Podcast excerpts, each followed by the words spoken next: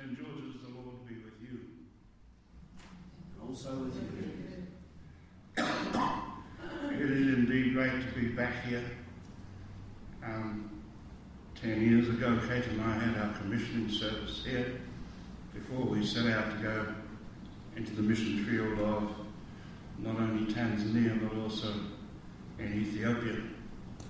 And this is a special place for both of us. Um, some familiar faces we see that are still here, and some faces that are not, not here.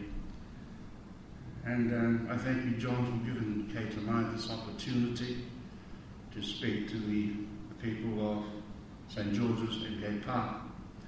We've been all over the South Island, and this deputation work is, is, is a lot of work, I tell you. We've been Christchurch and Ashburton, Timaru, Kaikoura, Lennon, Nelson, Tawa, and now here we are in Tauranga, and tomorrow we're heading off up to Auckland.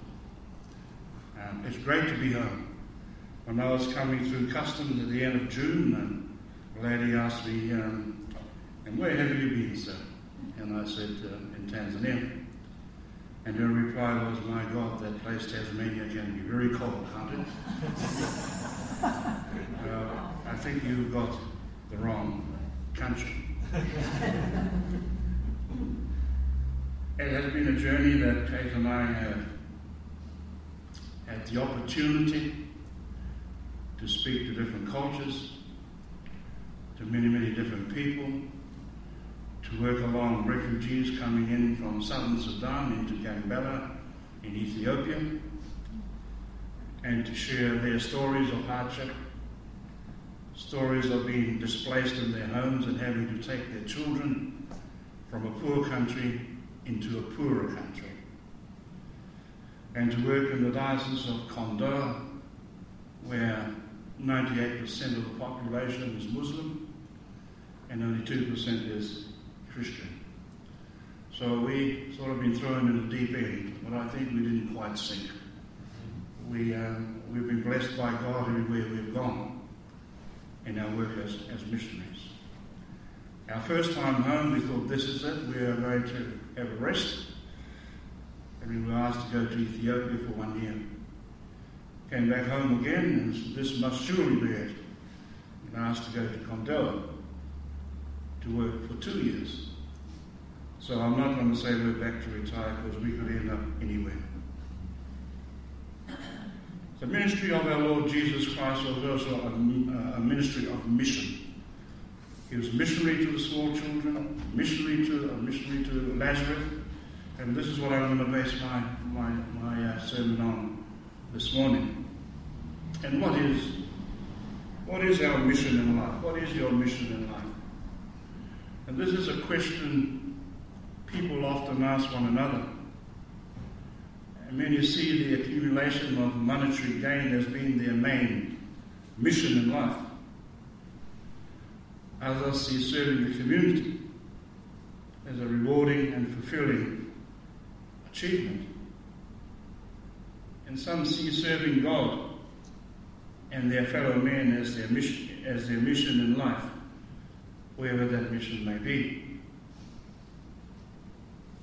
As I say, Kate and I began our mission 10 years ago by spending a semester at the Auckland Bible School in Henderson, having Christmas with our family, and then our journey would begin to Tanzania, a place we'd never heard of except from books at the library.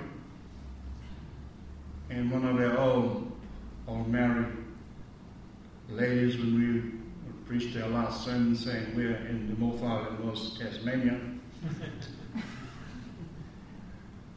she always thought it was up North Auckland somewhere. and we would go to one of the poorest countries in the world, and it shows you just how much we have in New Zealand and how much they don't have. And our, our mission took a lot of planning and a lot of work. And those who have supported us, including St. George's, who gave us so much support as our 10 year mission came to an end. A man who gave himself to Christ to go to Africa was asked by, by his friend, Isn't it dangerous to go so far, so far away from civilization where you will have no help at all? And his reply was, My Saviour will help me wherever I go. I read a book called The Calling, and the author wrote that at a spiritual level, planning means taking the initiative. It is not sitting, it's not about sitting around until you are absolutely certain God is calling you to a particular task, direction, country, or ministry. Nor is it waiting for the doors to open so you can go there easily. Planning is an act of faith. Jesus never told his disciples to wait for an invitation. Basically told them, go. And God has chosen to use very ordinary people like me and you to minister to the world and to tell the truth to those who are in, in darkness. Going to Africa and being asked, they knew where Kate was from. But when it came to me, I wasn't quite black like them, and I wasn't quite white like some of them either. And they would ask, where are you, where are you from? Where do you fit in? I mean, your wife, they call people with white skin Wazungus. Your wife is Wazungu, but you're not black like us. Where do you come from? So from New Zealand. Ah, they say Australia no, no. I am from New Zealand.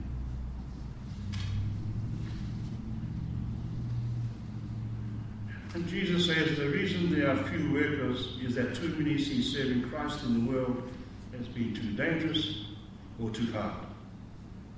And sometimes there is an enormous gap between what we think we can do and what God calls us to do. You know, ideas of what we can do or what, or what the ideas of what we can do or what we want to do are not important. God's ideas for us are those that matter.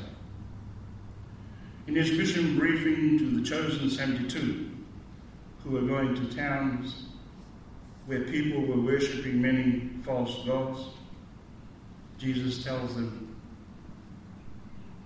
The harvest is plentiful, but the workers are few. Therefore he said, I am sending you out like lamb among wolves. The mission statement I am going to give you is to go and preach the good news to the poor and to comfort all who mourn and to proclaim to the many you will encounter that the kingdom of God is near. Many villages and towns will welcome you, and there are others who won't. As missionaries, be strong in faith.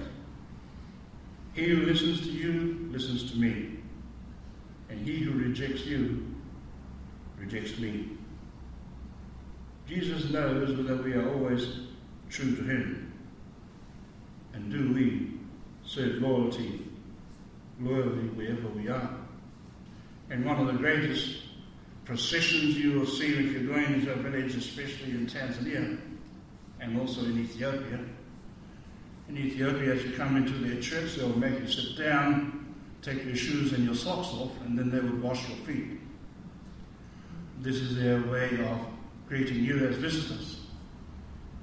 In Tanzania, you would have the whole of Mothers Union come up about a mile up the road before you go into the village and you are paraded into where the church is by singing or waving their kangas. The first village we went to, I drove straight past these people. I thought, well, they're not for us, but they were. And this is how they showed the appreciation of coming as missionaries to share the Word of God with them in their churches.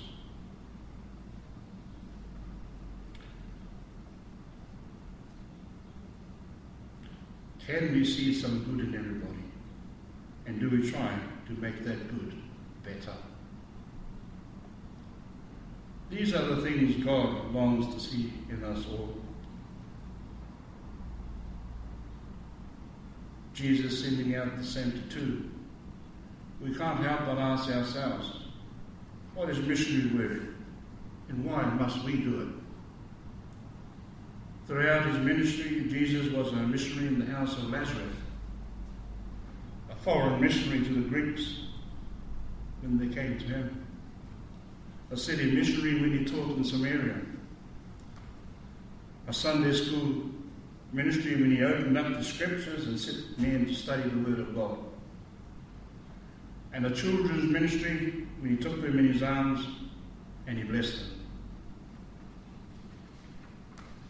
Jesus was a missionary to the poor when he opened the eyes of the beggar. Even on the cross, our Lord Jesus Christ was a missionary to the robber. The measure of our interest in missions is a reality of our own experience of God in our Lord Jesus Christ. My last two years in, in Kondoa, I, I was on my own because Kate had some health issues, health issues, and could not fly back to Tanzania with me.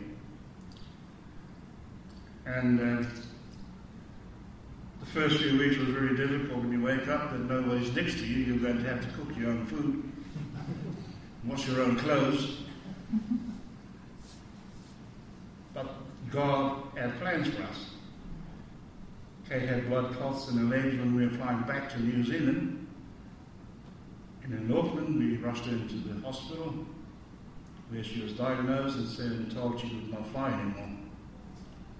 So we sat and prayed that I would go back and finish our mission work in Kondoa.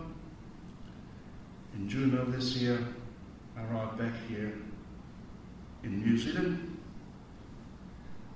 For the first time, Gisborne has never had snow, but it had it in June this year as I return back to the East Coast. It is a blessing for both of us, as I said, to be here and to be in this wonderful place of worship. And uh, we're told guest where you going this morning. I said we're going to Cape uh, St. George's. So may God bless you all.